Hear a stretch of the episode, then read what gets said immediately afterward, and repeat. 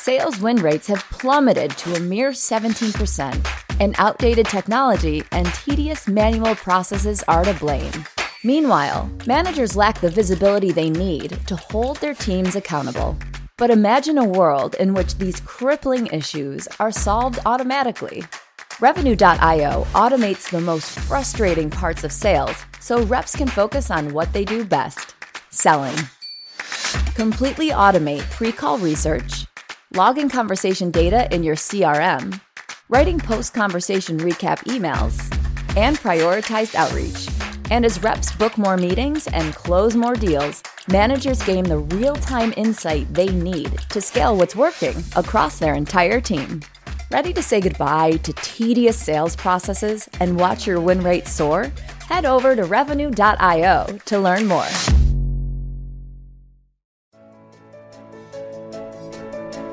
It's time to accelerate.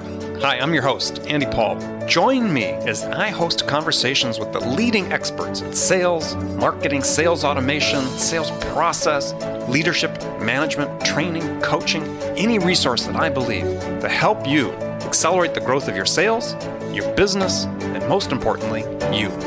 Hello, and welcome to Accelerate. I'm excited to talk with my guest today. We have a little different topic we're going to talk about relative to sales. My guest is Brad Zupp, and Brad is, I'll call Brad a world-class memory expert and captain or co-captain of the U.S. memory team, I guess you would call it. Brad, is that what you called it? That's it. I was the co-captain of the USA memory team this last year and there's the World Memory Championships. World Memory Championships that were in Chengdu, China. And you're probably wondering, okay, what's this have to do with sales? And if you've read my books at all and things I've written, you know that I believe memory has a lot to do with your success in sales. Your ability to recall the details of the deals you're working on and the customers you're dealing with and so on, all of that, and not relying on having access to technology to recall it. If you can have it top of mind, you have an advantage over your competition. So Brad's going to talk with us today about things we can do to improve our memories to help us succeed in sales. Brad, welcome to the show. Thank you so much. I appreciate it. So let's talk a little bit before we get into the meat of the matter is, gosh, how'd you get into being a memory expert? I know. It sounds kind of strange, doesn't it? Well, when I was about to turn 40, I found myself walking into rooms and not realizing why I was there. Wait. And, so at age 40? Yes. Yep. That alarmed me. And I thought, okay, if this is 40... what's 50, 60, 70, 80 going to be like? Because I thought, like most of us, whatever age we are, it's just a number. It's just a number. It doesn't matter. It's just a number. But it was more than just a number if I can't remember things. Yeah, so if you can't remember what the number is. Yeah. It's like, am I 37, 47? Who knows what I am?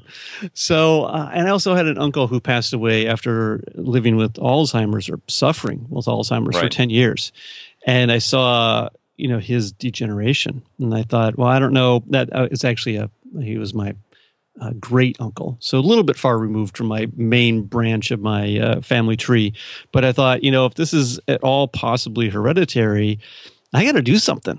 I'm not going to be, a 65-year-old sitting around watching Wheel of Fortune every day because I don't have the memory capacity to go out and live my life.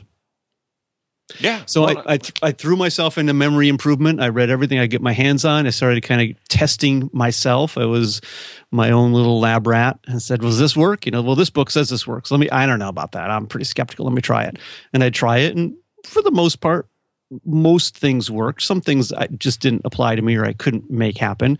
But I found myself enjoying the mental challenge of trying to remember better. And I'd read a Time magazine article about memory competitions years and years before that. And I was like, oh, that sounds, wow, who would ever want to suffer through that? Crazy people. And I thought about that as I was getting into this, and I looked up memory competitions and I went to one, and with very little practice, I came in like 19th or something, and memorizing a deck of cards and as quick as I could. And it's kind of like the first time you play a sport and you realize, hey, I'm no good at this, but I kind of like it. I kind of got bitten by the bug, I guess you'd say. So years later now, I'm a memory speaker, a memory coach, co-captain of the World Memory, or co-captain of Team USA at the World Memory Championships. And I'm really involved in both the sport of remembering and also kind of like going around the world and saying, hey, people, listen to me. Your memory is important. We've got to pay attention to this and we got to keep it sharp.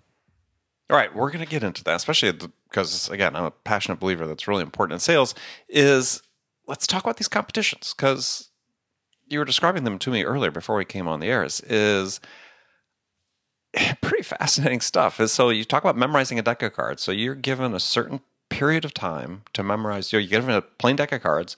You shuffle it. Yep. You turn it over. You look at the cards in the order they're in. That deck is taken away from you, and you're given a brand new deck, unshuffled, and you have to order it in the order that your shuffled deck had been in. That's correct. And you have like 5 minutes to do this. Up to 5 minutes. Oh, yeah, well, take your time, 5 minutes. Yeah. My best in competition is 83 seconds. My personal best in training is 58 seconds to memorize a deck of cards. So I'm doing 58 in 58 seconds. In the order there. Okay. Yes. So what I hope to show with doing this and going to these competitions, especially being older, there's some younger kids these days who are doing even more amazing things, if you can imagine, because just like in a lot of sports, the older you get, you've got to change a little bit, and you're just not as good with any sport as you were when you were younger. Most sports, almost all sports, I should say. But what I hope to do by going to these competitions, memorizing cards, memorizing a random number for an hour to see how many digits I can commit to memory in an hour. That's amazing, and for the most part, what I hope to show is I'm just an ordinary guy.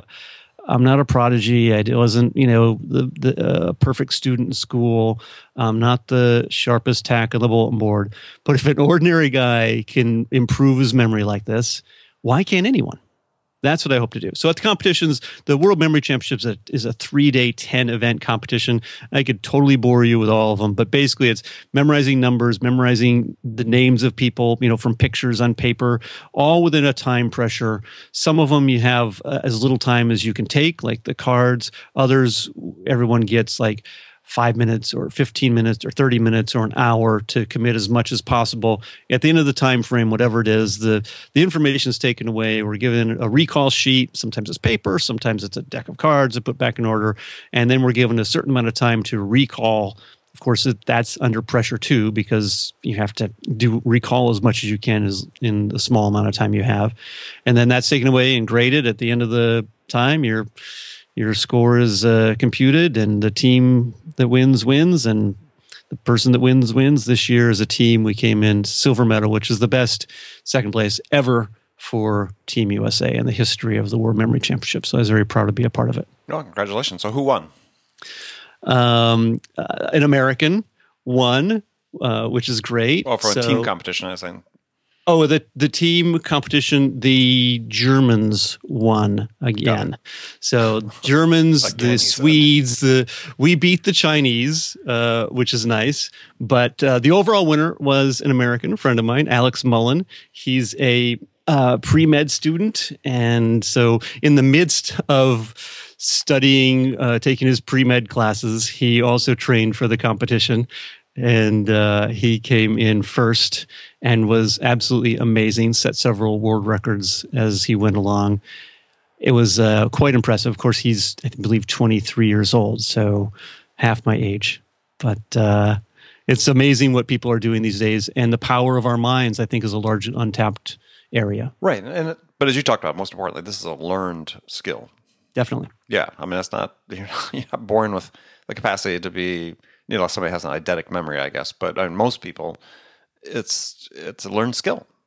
Just like sales, I think. Yeah, I mean, there are some people that can just shake a hand and, sell anything. It's like, here, sell this. Okay, great. Hey, buddy, check this out. Yeah, they have facility for building rapport with people and making them feel comfortable and so on. Yeah, but if you don't have that skill, I believe that skill can be learned. Right. You talked in one of your other podcasts about it being more of an introvert, as am I.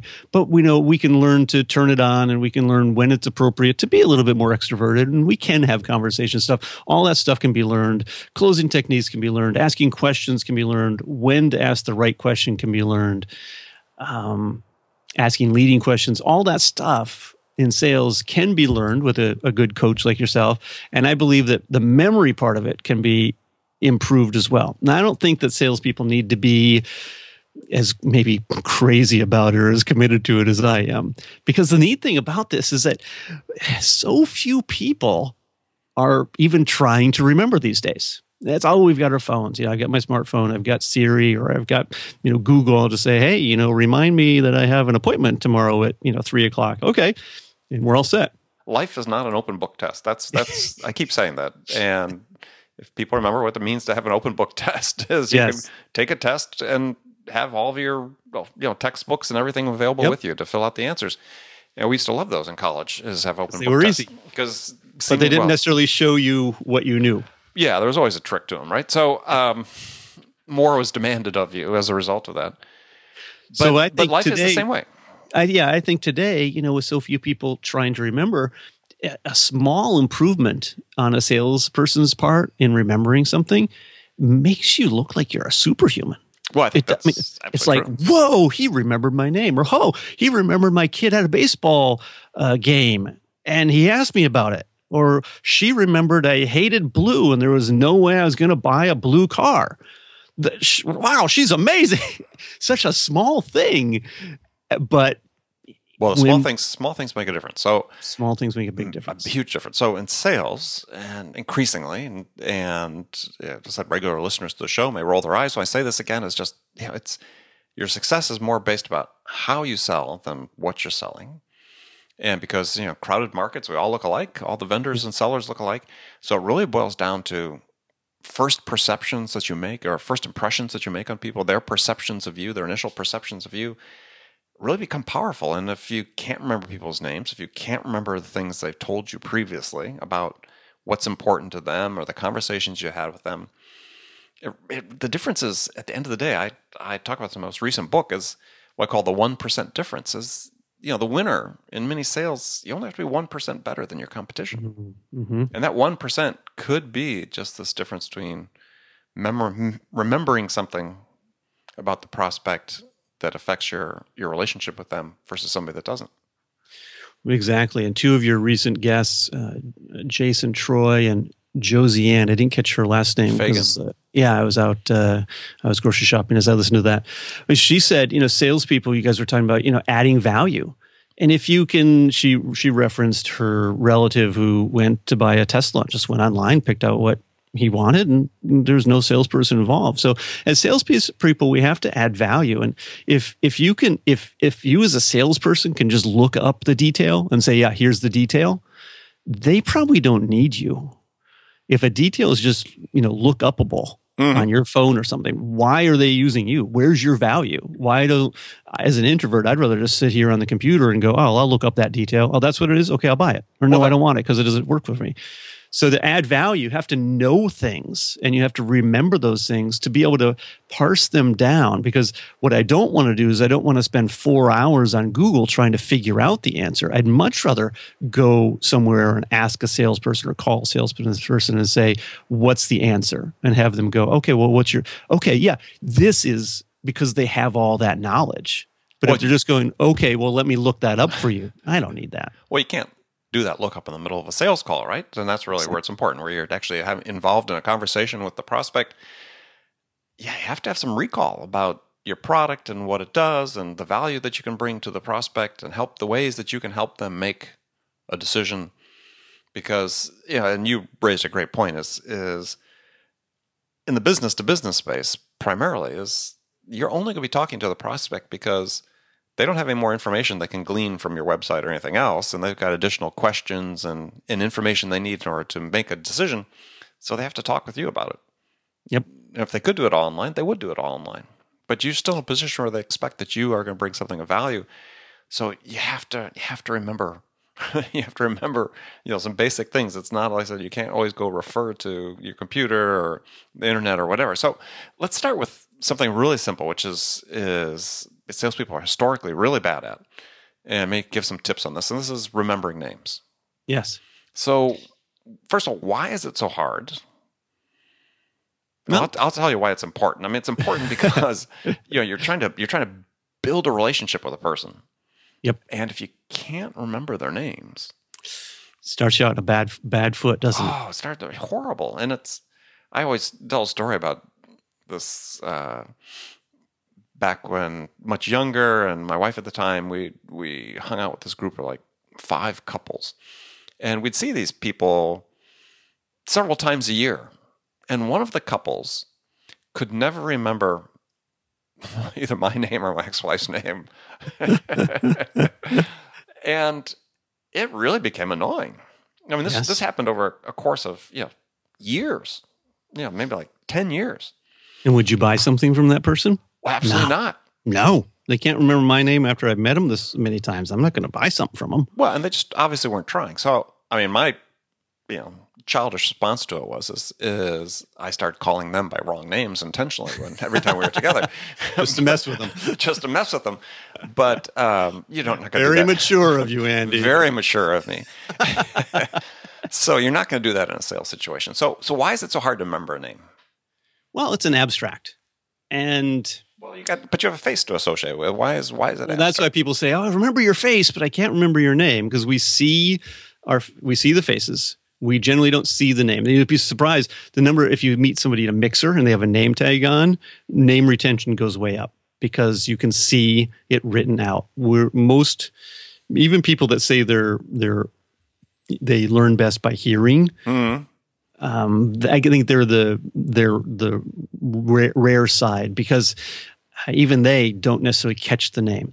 The other thing with the face is our minds love to remember pictures.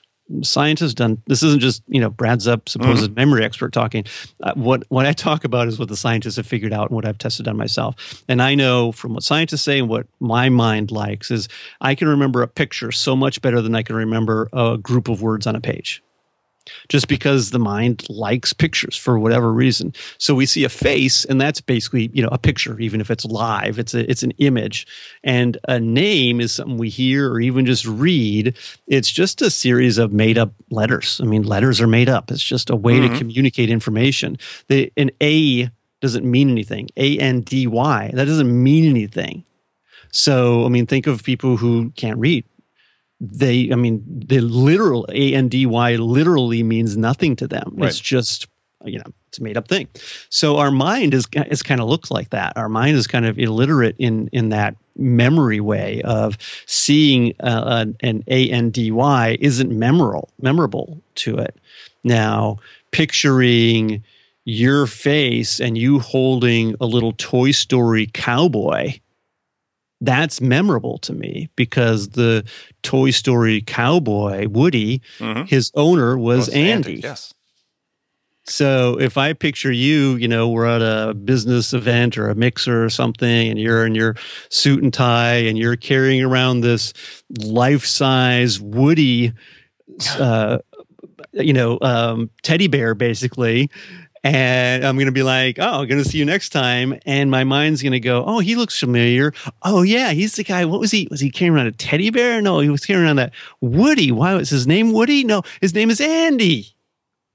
Because if your name was Woody, I'd picture you with the whole Woody outfit on. I'd picture you, and instead of wearing your tie, maybe you'd have a bolo tie, or you'd have a cowboy hat, and you'd be wearing spurs with your expensive suit. So I'd picture that, and it'd be like, oh, why do I see him in it? Does he like riding horses? Is he from out west? No, he's Woody. Hey, Woody, how you doing? And I'd have it. So that's your tip then for remembering. That's kind of an advanced tip. Advanced tip for names is do an association. So yeah, but the first part is what Jason Troy was saying about, you know, introducing people and stuff like that. Very hard to introduce people if you can't remember the, you know, say, hey, you know, what brought you here? Oh, my name is, okay, my name's, your name's Andy. Okay, great. Oh, somebody over here. Hey, do you know Andy? Very hard to do that if you can't remember Andy's name for the, you know, for 10 seconds. Right. So that case, what I do is just hear the name. So often, like you said, people aren't trying, or they're worried, do I have spinach in my teeth? Or, geez, my, you know, I had that crab puff, does my breath smell bad? You know, anything like that. We're not focusing. And someone says, hi, you know, it was your first time here. My name's Andy. And we go, oh, yeah, it is my, what did you say his name was? And it's gone already because we didn't take a moment to hear it. So really my first tip is from now on, anytime you meet someone, the first topic of conversation is just their name. People love hearing their name. They like feeling like you're trying to remember. So using it in conversation with them. Using it and actually just going something, repeating it once or twice. Don't be creepy, but just repeat it once or twice and try to think in your mind, well, what does that remind me of? Okay, Andy. Oh, it reminds me of, you know. Toy Story, right? Toy Story. Or, you know, Brad. Oh, that reminds me of Brad Pitt. Oh, this guy looks nothing like Brad Pitt. Brad Paisley. Oh, he looks nothing like Brad Paisley. All right. But just that is enough to go, oh, yeah, that's I'm seeing Brad Pitt. Oh, it's Brad. Yeah, that's it. Something to connect with what you already have. You know, Velcro, you need two pieces to make it stick. So something is already in your mind with most names. And if you can just go, okay, do I know someone with that name? Do I know a famous person with that name? I wonder, that's a strange name. I don't have anything in my... So I wonder how that's spelled. It sounds like it's spelled like I met a good friend of mine years ago named Nafisa, which is, I think, a pretty common Middle Eastern name. But I'd never heard the term Nafisa, the name Nafisa before. And that was such... I'm like, I don't have anything to connect that to. So I'm like, well, Nafisa? How do you spell it? Is it N-A, I think it's N-A-F-I, and I spelled it how I thought it should be spelled. And she's like, yeah, that's it. And just that simple process of going, well, Nafisa, it should be spelled this way, is it? Yeah, that's right. And we had a conversation about, you know, what her heritage is, how her family named her that. Mm-hmm. And it's stuck ever since. I met a man named Setu. Okay, I got nothing for that. So we talked about how his family decided to name him Setu. And how do you spell that? Oh, S-E-I-T. Okay, great. I got it. So just, I mean, you can even have a conversation about John. Oh, John. Is that short for Jonathan? Is it J-O-H-N or is it J-O-N? Did they call you Johnny growing up? Is that your nickname now? Or you prefer John, Jonathan, Johnny? Okay, John. Just that. I mean, you can have a 10-second conversation with someone about their name and it'll stick because, you know, our minds know how to remember things. We just need to help them out a little bit. Yeah, and so lots of good tips right there is let's use that short conversation, few seconds, just engaging about the name, but also using it in conversation with them, not overusing it. So you're starting every sentence with Brad. Yes. Do you believe, or Brad, is this? But use it a couple times. That should help embed it in your mind much more reliably than it would be if you weren't doing that. So we're going to take a short break, and we'll be back with my guest, Brad Zupp, in just a second. Hi, this is Andy.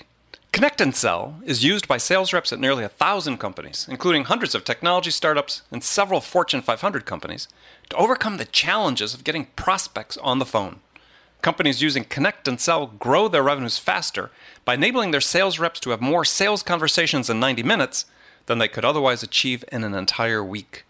Connect and Sell can be deployed directly to your sales reps, or you can take advantage of their outbound on-demand service, which delivers qualified prospect meetings scheduled directly on your sales reps' calendars. Visit connectandsell.com to learn more about how Connect and Sell can start filling your pipeline today.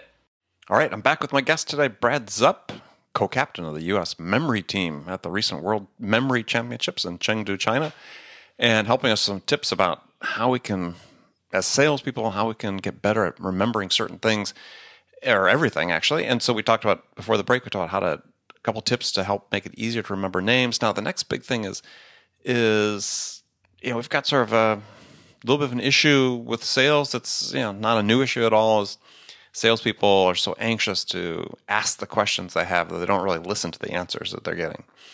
So what tips would you give people for listening in such a way in order to retain, right? Because this is a huge thing with making a connection with your prospect, is you finally get the chance to get in front of them, to start doing discovery and ask them meaningful questions and some insightful questions. But you know, unfortunately, so often reps are really pretty scripted in terms of the questions they've got lined up to ask, and they're already thinking ahead to that second question before they hear the answer to the first one. What would you advise them in terms of how to listen for memory?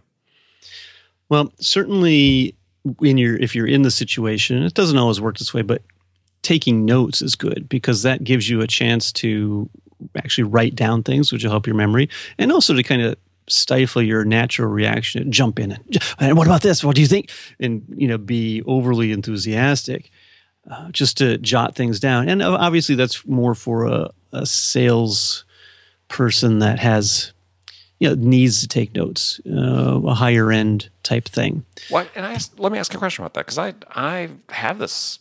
I still, after decades selling, still have this question in my mind about whether I listen better just listening all the way through and take notes at the end of the meeting as opposed to taking notes as we go.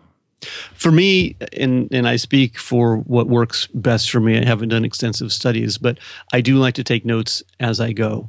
But you don't have to. That's the nice thing about remembering. And it depends. If you're in a 2-hour fact-finding meeting with a prospective client, if you're a financial planner or something like that, or an attorney, you better be taking notes, because even me as a memory expert, I don't know if I'm going to remember that tiny but important detail they said 5 minutes in, answer to question number one, when I'm at the end of my 90-minute meeting.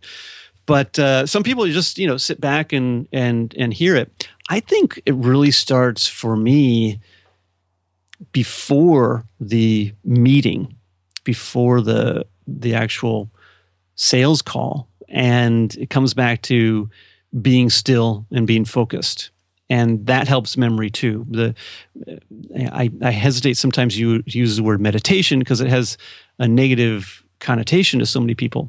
So you can say just sitting quietly and breathing, or going for a walk in the morning and at night, or doing an activity without the TV, without the radio on, without talking on the phone.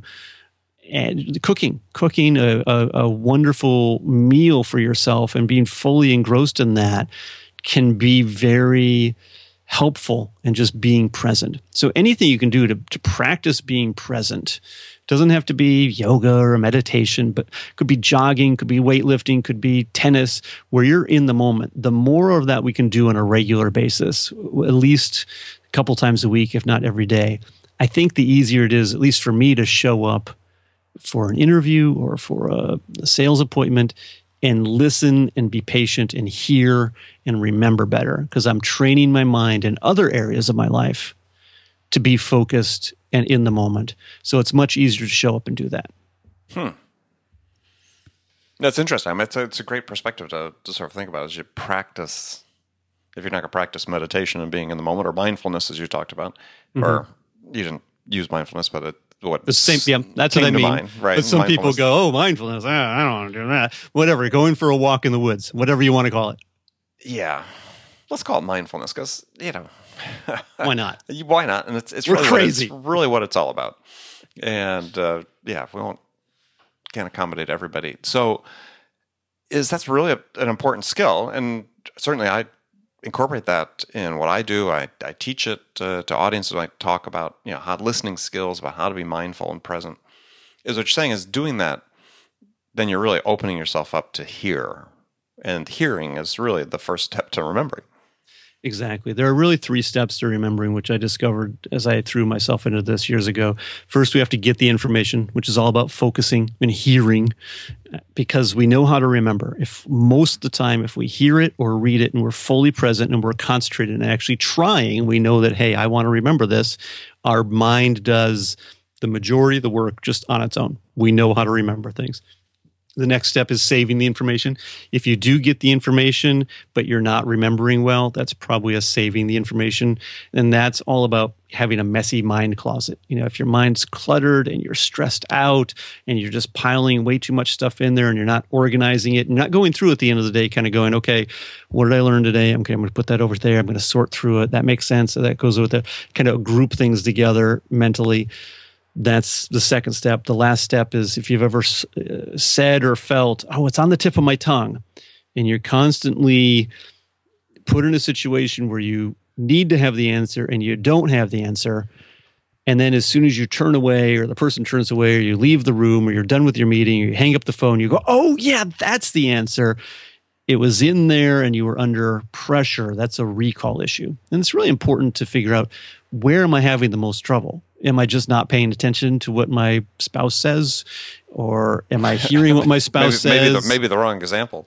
Yes. Well, that's it. For a lot of people, sometimes people roll their eyes with memory. I've got a great memory. You know, I'm at work. I nail it. Nobody's ever said, oh, Andy doesn't remember things. I got the best memory at the office. Well, let's ask, you know, Andy's family how he's doing. Because a lot of times, especially successful salespeople are really successful, and then they need their downtime. And where does that downtime come from? Home. So we get home and we don't hear what our husbands say or what our wives say or what our kids say, or we hear them, but you know, it's not, quote, important, unquote, because it's not, you know, money making. So we don't try. We don't actually hear and take in what our husband or wife says.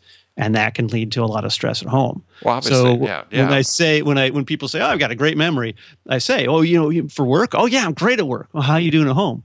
Oh, my wife says I have a horrible memory," and then it comes out because that's often, of those three steps, that's often a focus problem. You know, a lot of people dedicate so much of their time and energy and focus to the work that when we need our downtime, we blow off what our families say.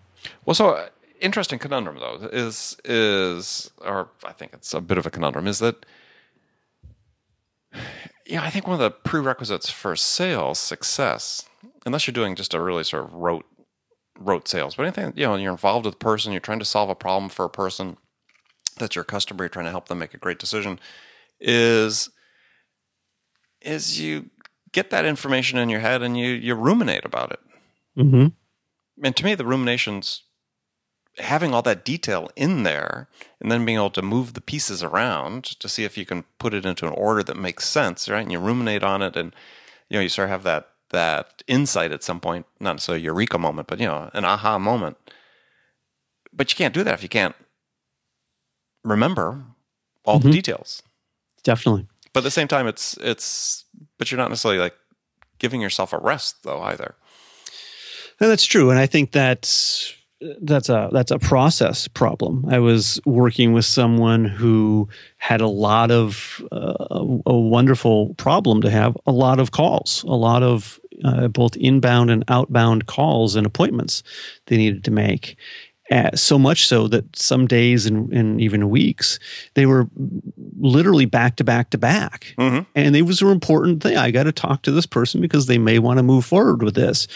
And when you have a call, even say you have 3 calls, you have 9, 10, and 11, and they're back to back, you have enough time to run to the restroom, and then you're back at the call, or you're in the car driving to the next one, and you got just enough time to, you know, drive through and grab something to eat, and you're at the next one. Where does the time come for that processing? Where does the time come for making the notes, or even just going through it in your mind with, you know what, the more they talk about it, the more I'm not sure we're a good fit, but we could be in 2 months, or we're definitely a good fit. And if I just remember to tell them about this, that's what will help close the sale, because that's really what their hot button is. But if we're back to back to back, how do you handle that? So my suggestion for this person was, you know, as tempting as it is to book a 9, a 10, and 11, you know, book a 9, a 10:30, and a noon, or a 1, to give yourself that time afterwards to process. Because when you're just on to the next one, then you start confusing. Okay, did prospect A say that at 9, or was it prospect B at 10, or was it prospect C at 11? Well, yeah, and think about it from the other perspective, the perspective of the buyer. who maybe has scheduled meetings at 9 with one seller, 10 with another, and 11 with another. Mm-hmm. Yeah, at noon, you tell them, okay, which, you know, how are each of these different? In their mind, they're all the same. Yes. So that's not so much a memory thing, but that's a more of a management and a sales planning tool of how can I be my most effective salesperson? How can I best help my client? Are they really being served by me scheduling them back to back to back? Because the process, and you know, I was a pretty successful realtor for a number of years, and it was before I really got into the memory stuff. Mm-hmm. And I had checklists, and I had notes, and I had spreadsheets, and I think all that's fine. Because at some point, I mean, like airline pilots, don't hear me say I'm advocating, oh, I just use your memory. Yeah, you're an airline pilot. You don't need a checklist. Just literally wing it. It's fine. Everything will be fine. Same thing if you're a real estate salesperson and you're doing a deal, you've got all these details you've got to handle. Do you really need to keep all those details in your mind for the 2, 3, 5, 10 clients you're in process with? I don't know if I could do that these days, and I'm the memory expert. So you have to decide what's important for me to remember. And that's a discernment issue. That's my mind can handle so much stuff. I'm not going to outsource everything. That's one end of the spectrum. But I'm not going to try to remember everything either. I'm not going to be the guy that's glued to his phone with the chime going, now it's time to remember this. Now it's time to remember this. But at the same time, I'm not going to be the guy who's forgetting everything because he has too much to remember. Mm-hmm. So there has to be that middle ground. And names of people, the people skills, I think, are the great things to prioritize in our memories. The closing is on the 30th. That's a pretty big thing. You know, the home inspection has to be done by the 15th, or my buyer is stuck in this home whether he wants it or not. There are some things that have to be remembered. Other things like, you know, the name of the assistant at the title company or at the law firm. Does that have to be remembered? Your client wanted to use them. You have no relationship with them. You have your people. You don't want to remember them. You don't need to remember them. Maybe that's something that can be written down on a piece of paper. But the client's name, that'd be an important one to have. Client's name, maybe the spouse, maybe the kids. And maybe that little Johnny had a semifinals game on Thursday night. Hey, how did it go Thursday with little Johnny? Did he hit a home run? He was hoping he'd finally do that. Wow. That's a big thing right there. Yep. Well, good. Well, Brad, it's been great talking to you. How can people find out more about you? They can find out more about me by going to my website. It's bradzupp.com. So think of Brad Pitt, which I look nothing like, and a zebra holding balloons going up in the air with an extra balloon because there's 2 P's on my name. It's zupp.com. And if people want a free report, it's bradzupp.com/ wait for it, free report. So that should be easy enough to remember. Say, I want the free report from that guy, and you probably will find it. And I'm available for coaching, but also public speaking. That's where I do the most good, I think. I'm just going around the world trying to convince people to remember better. And if only they could remember to call you. That's right. You would have more business. So... Brad, thanks for joining me. And remember, that's Brad Zupp. You think with the zebra balloons going up, extra 2 balloons, we'll say. That would give 2 Ps. And again, thanks for being on the show. I really appreciate it. Thank you so much, Andy. No, my pleasure. And remember, friends, make it a part of your day every day to deliberately learn something new to help you accelerate your success. And one easy way to do that is to make this podcast Accelerate a part of your daily routine, listening on your commute, in the gym, or make it part of your morning sales meeting.